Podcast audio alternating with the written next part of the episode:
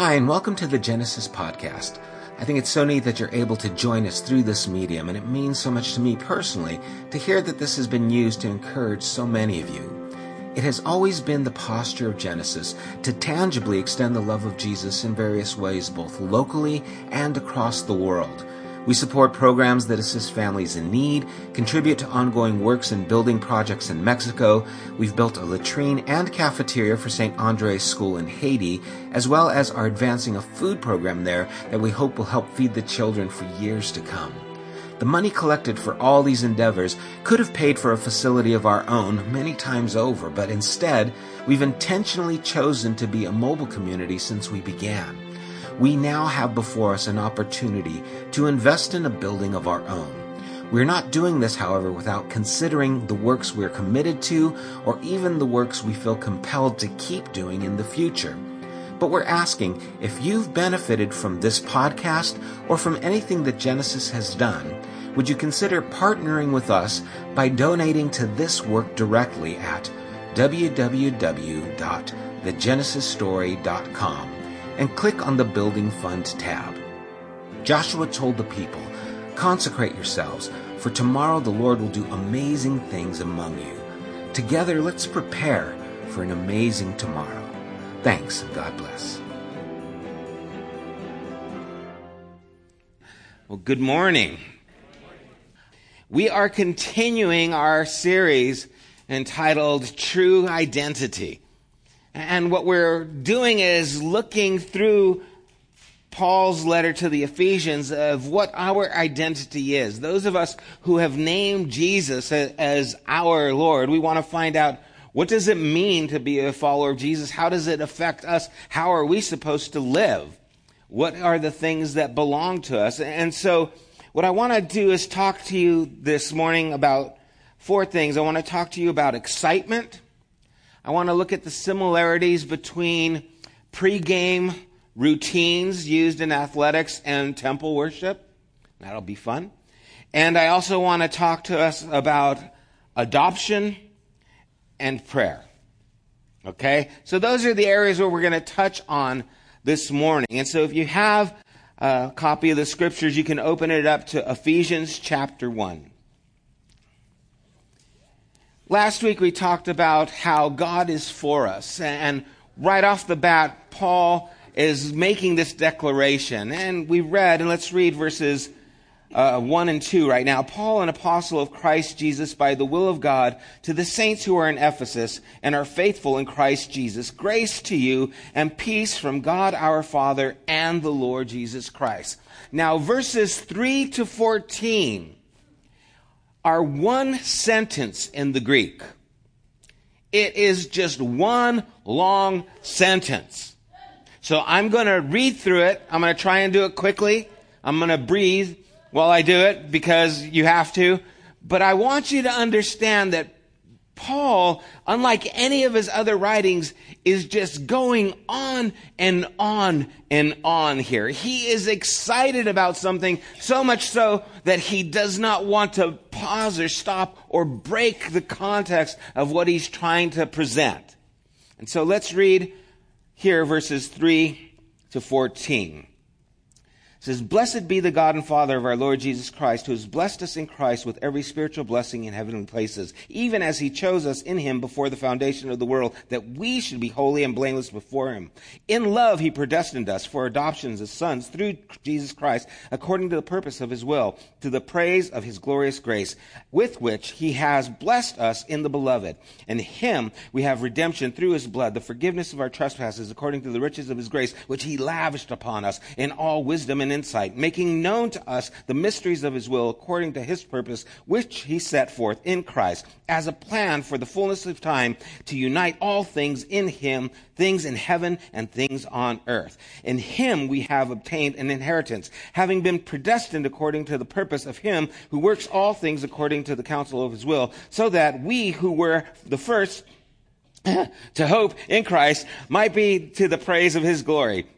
In him, you also, when you heard the word of truth, the gospel of your salvation, and believed in him, were sealed with the promise of the Holy Spirit, who is the guarantee of our inheritance until we acquire possession of it, to the praise of his glory. Amen. Okay? There is so much there. And we're going to go a little further as well. But first we have to understand, why is Paul writing this like this? Why is he just barraging us with all this information? There is an excitement in him that just can't be contained, and these are some powerful truths that he's proclaiming. My daughter, when she was young, probably from, maybe 4 to, I don't know when it stopped, maybe 10 years of age or so, she could talk. And talk. We would send her with some friends, and she'd go and eat lunch with them, and they'd come back, and they would come out of the car, and they'd be like, oh my gosh. They would just be like, I'm exhausted. She did not stop talking the whole time, and she literally wouldn't. She had this great little way of continuing her conversation. It would be, and you want to know what? She would say that. And so she would be saying, you want to know what? My brothers went out to the garage. You want to know what? They found a can of paint. And you want to know what? They opened the can of paint. And you want to know what? They painted the rug in the house. And you want to know what? My mom was screaming. My mom was really upset. And you want to know what? They were running and they were going crazy. And you want to know what? My dad finally came home. And you want to know what? He crawled in the fetal position and rocked himself back and forth. She would just go on and on and on. And it would just be just kind of this. And you would just sit there and she'd just give information. Because our house, so much was happening that she had to share it with somebody, because this is amazing stuff. You don't see this on TV. What happens in our home needs to be declared. And so she would share it to everyone. And it would be relentless. Her brothers, be quiet, shut up, just stop it. But man, there was no stopping her. Why? She was excited about it.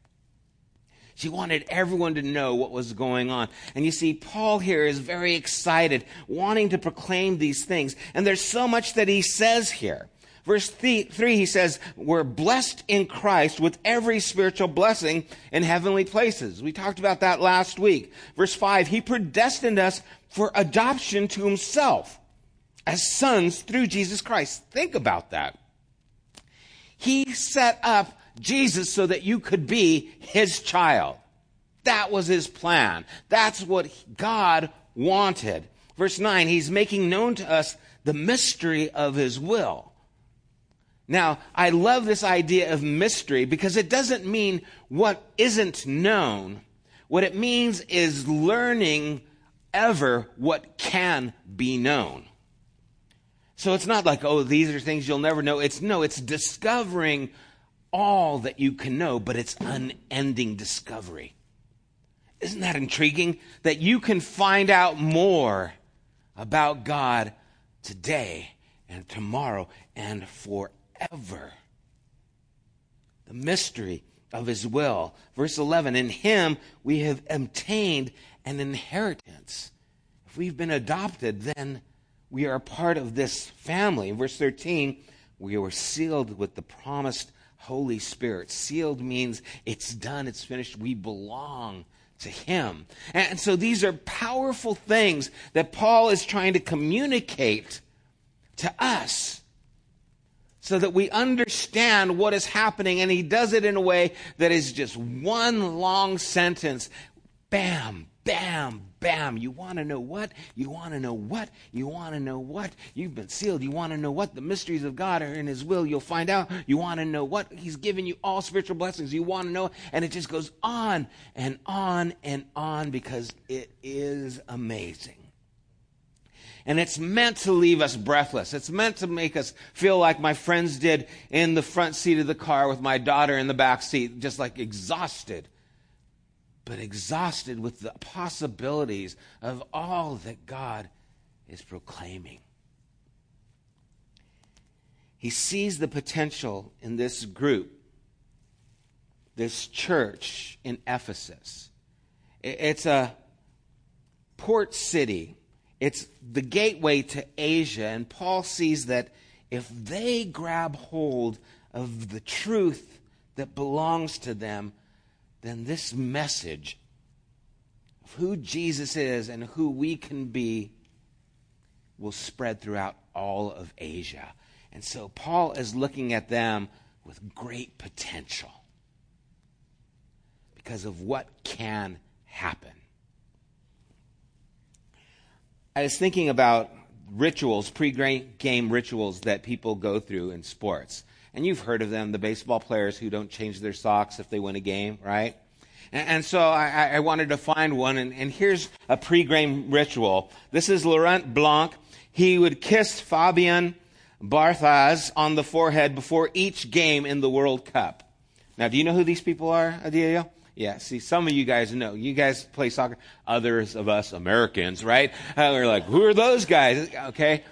But this one guy who's getting kissed on the head, he was well known during the tournament for letting his teammate Laurent Blanc kiss his shaved head before every game. This would happen before every game. And the whole idea is this is going to bring us good luck. Okay? And Barthez conceded only 2 goals in 7 games and won a prestigious award as the best goalkeeper in the tournament. So I guess only 2 goals in 7 games is pretty amazing, right? It's pretty good. It's also pretty boring if you're looking for a high-scoring game. But that's it, okay? And so this was their pre-game ritual. This is what they would do. The whole idea is we do this because it brings us this luck. It puts us in line with what we need to do to win. It kind of keeps us in the zone. And this happens in spiritual realms too. People who go to church oftentimes have this kind of ritual that they go through. And let's go back to the time where this is being written in Ephesus. We talked last week about the goddess Diana, who was prevalent in that culture, who you would take your offerings to the temple. And so say you're a young woman and you find out you're pregnant. It's up to the goddess Diana if you're going to have a healthy baby or not. So what you do is you take your grain offering, you take your wine offering, you go to the temple because the temple is a sacred place. The temple is holy, where you live is common. And you see a priest because a priest is educated in the holy things. A priest is educated to know what needs to be done so the goddess Diana will be pleased. They know how to say the right words, to do the right things at the right time, because one slip up and she could get upset. And if she gets upset, who knows what happens to your kid? By the way, we have 2 new babies that are a part of our community. We have Milo Rose, grandparents, Bill and Lola. And then we also have Corinne Turner and Michael Turner. They had their little girl, Violet, I believe it was, Violet. And so this is how our church grows, by procreation. Okay.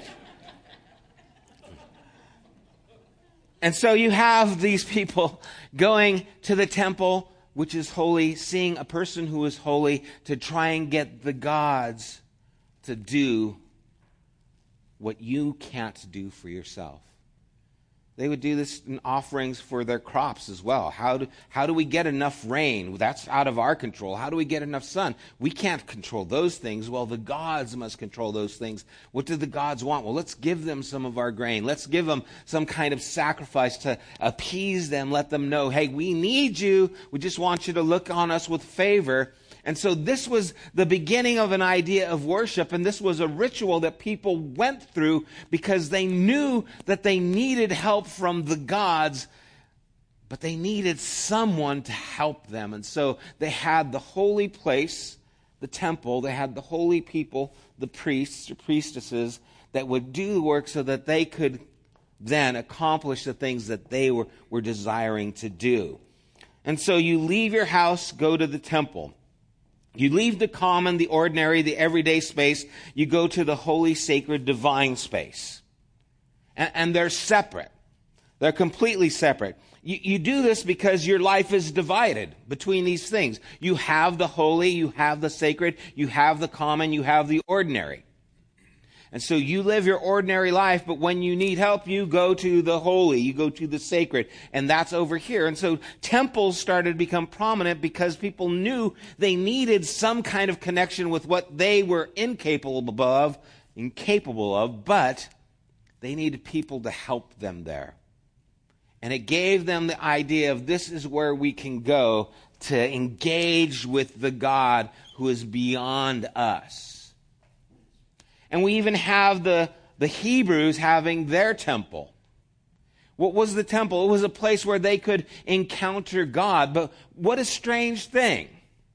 You have to go to this place to encounter God. And it's so interesting because there's a number of passages. One of them is in 1 Kings chapter 8, where it says, "But will God indeed dwell on the earth?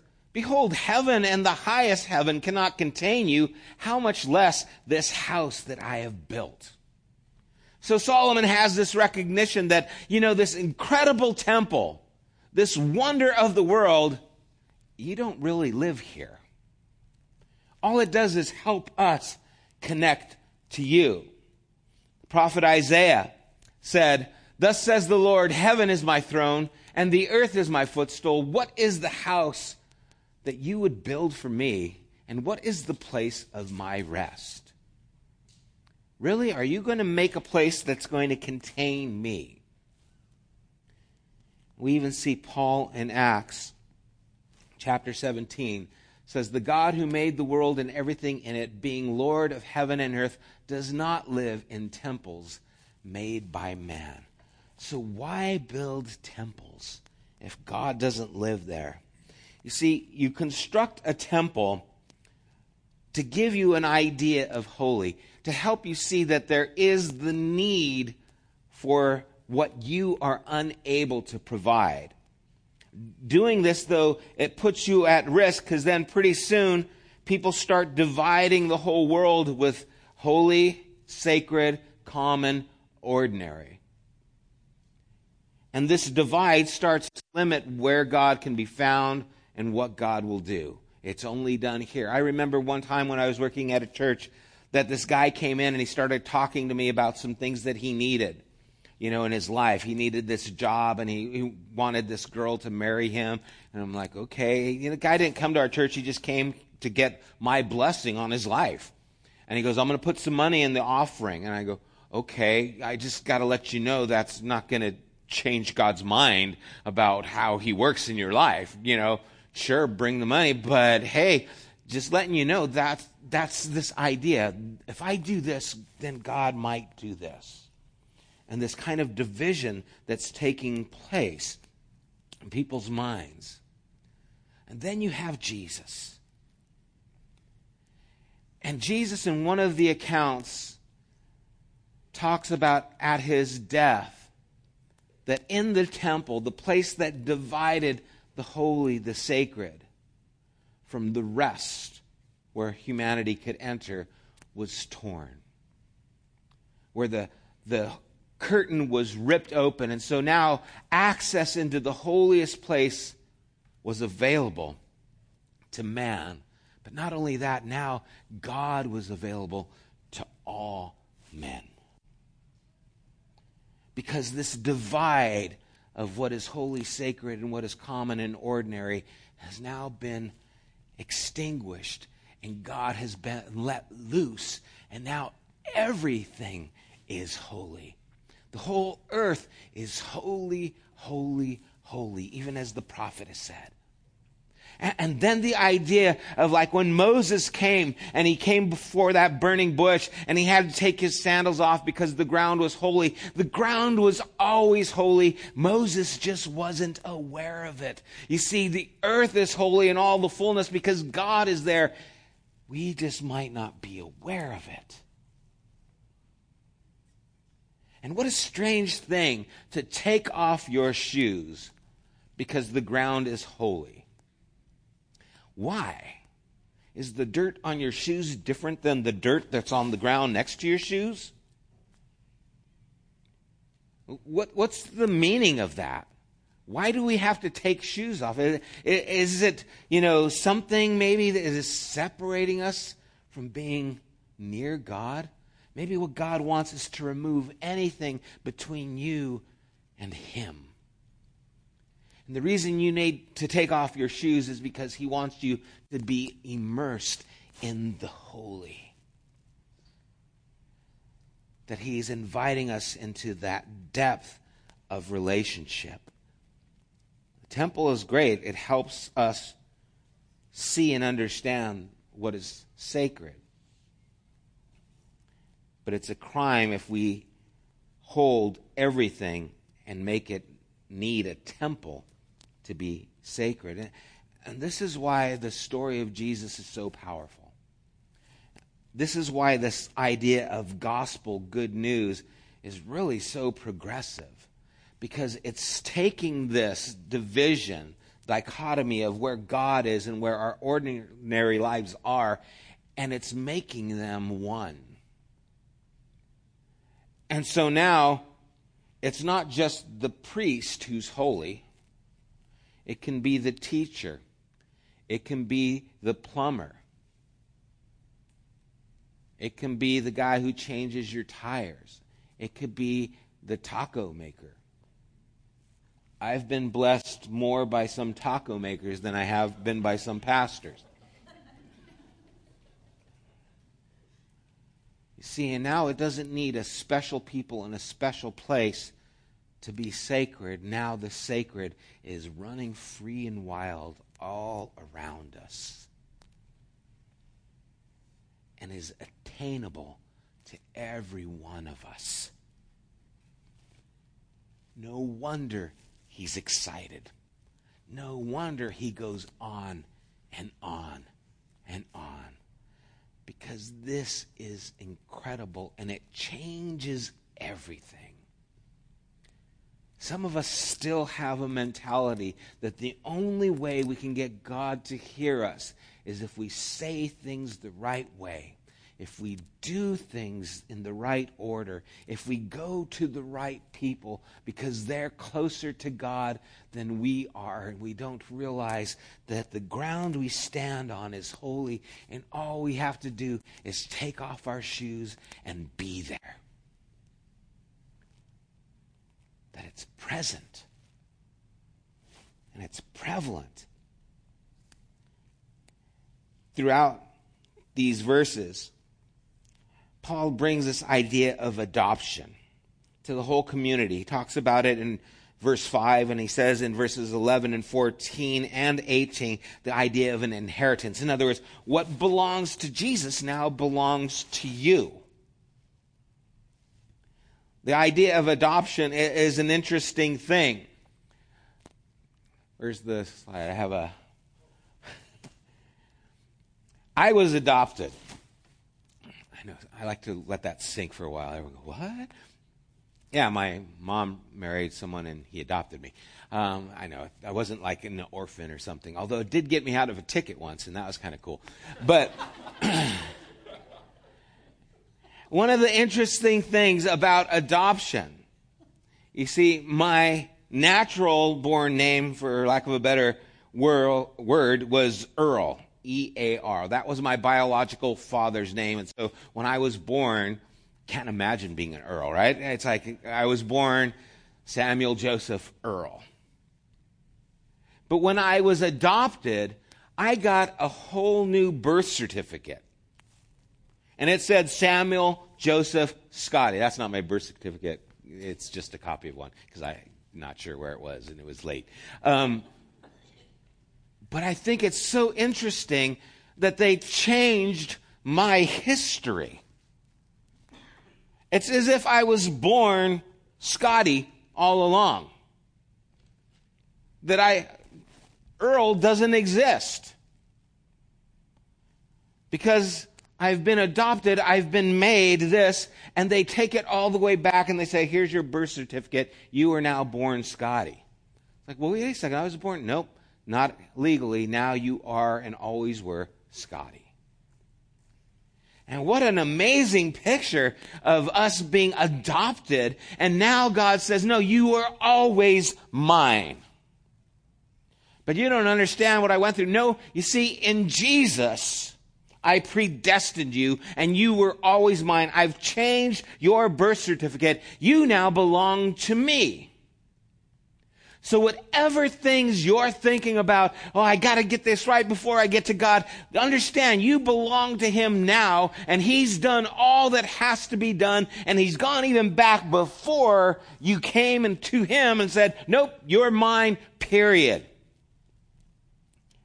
The relationship is open. An inheritance belongs to you because you belong to me. It's a done deal. This is our inheritance. This is what we have. This is what belongs to us.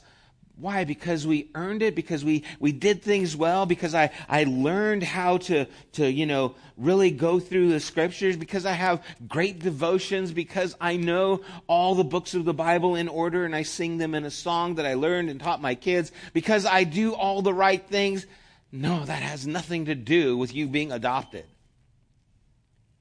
Jesus has everything to do with you being adopted. The curtain has been torn. The gate is open. And God has invaded the world. And you responded to that invasion. And he says, okay, you're mine.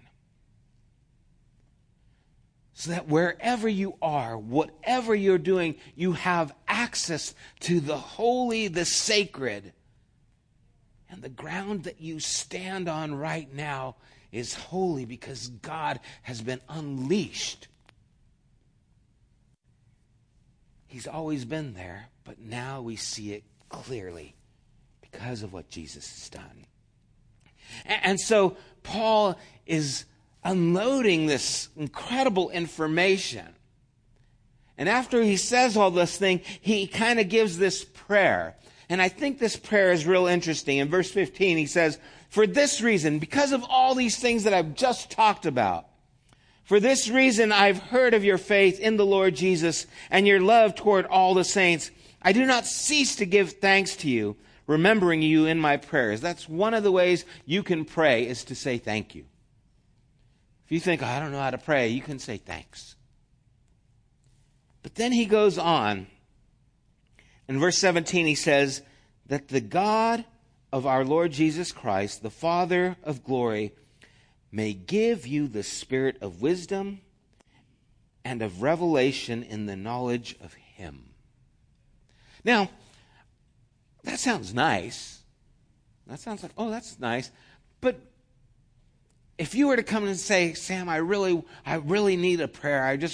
I'm struggling with these things. I'm going to lose my job. You know, my girlfriend just broke up with me. My car is, on empty and I have no money. And okay, let me say a prayer for you.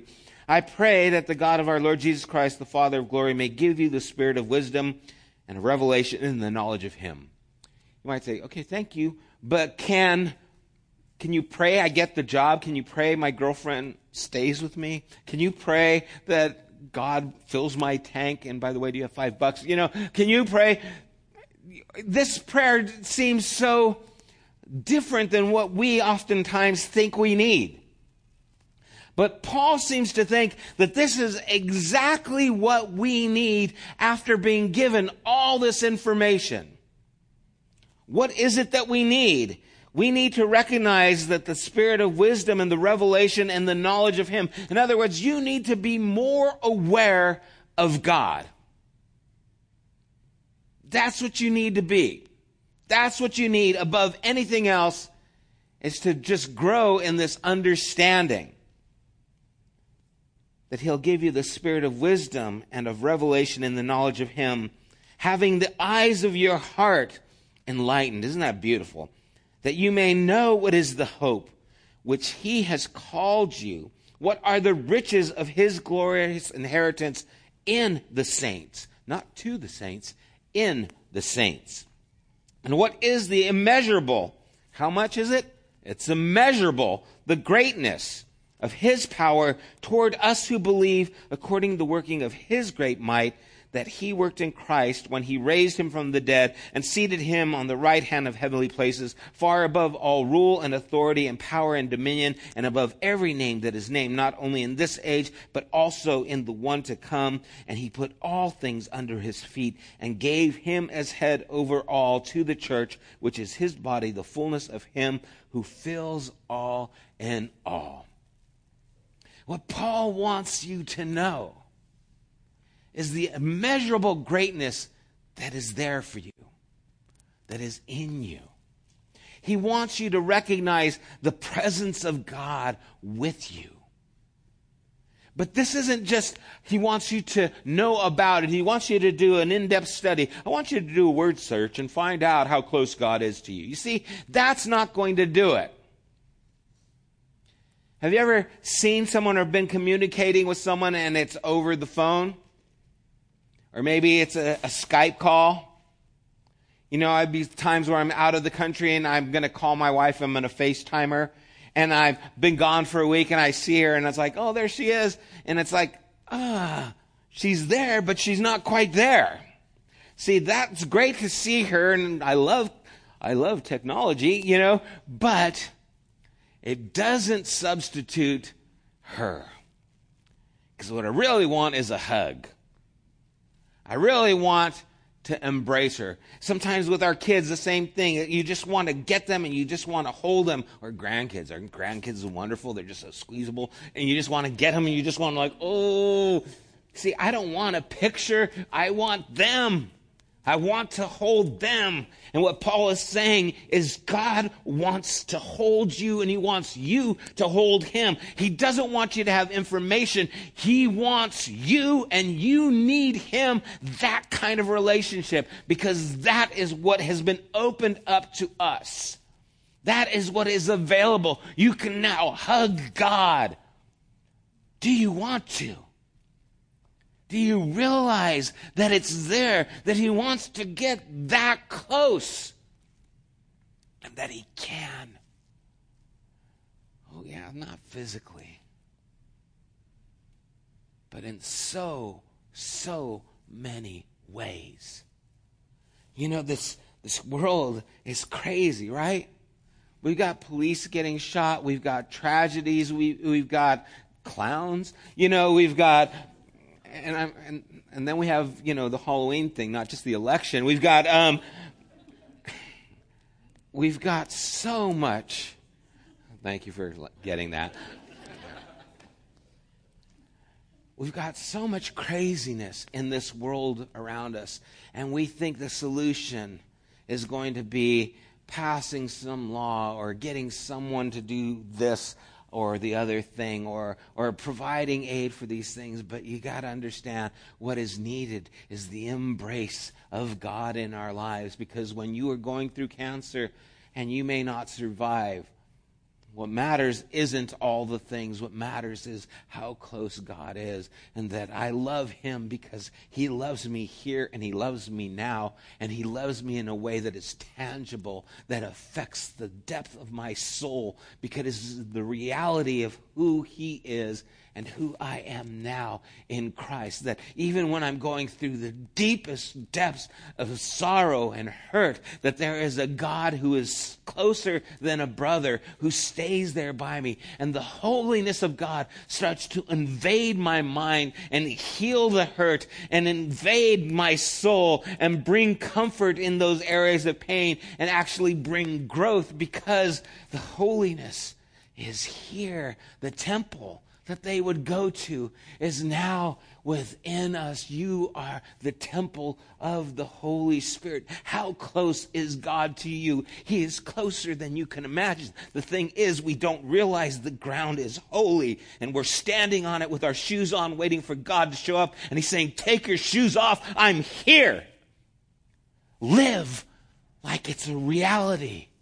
And let the power of who I am shape the way you think and the way you act and what you say and what you do. Because we keep wanting something great to happen. And I do this all the time. I'm guilty of this. Like, God, I pray that you would do something great among us. I pray that you would do something amazing in our community here at Genesis. And God is saying, I have already done something. Amazing is all around you. All you need to do is step into it.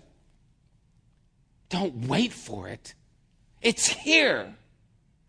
Now, waiting for you to step into it. And that's why Paul is so excited, because he knows this community, this small group of people, is going to change all of Asia once they get a hold of this. The same thing's true of us. We are going to change the Inland Empire if we get hold of this. You will change your family. You will change your friends. You will change your work. You will change your neighborhood if you step into the reality that the sacred is now here and available because of Jesus. Let's be aware of it. Let's wake up to it. And let's live in the reality of it. Let's pray.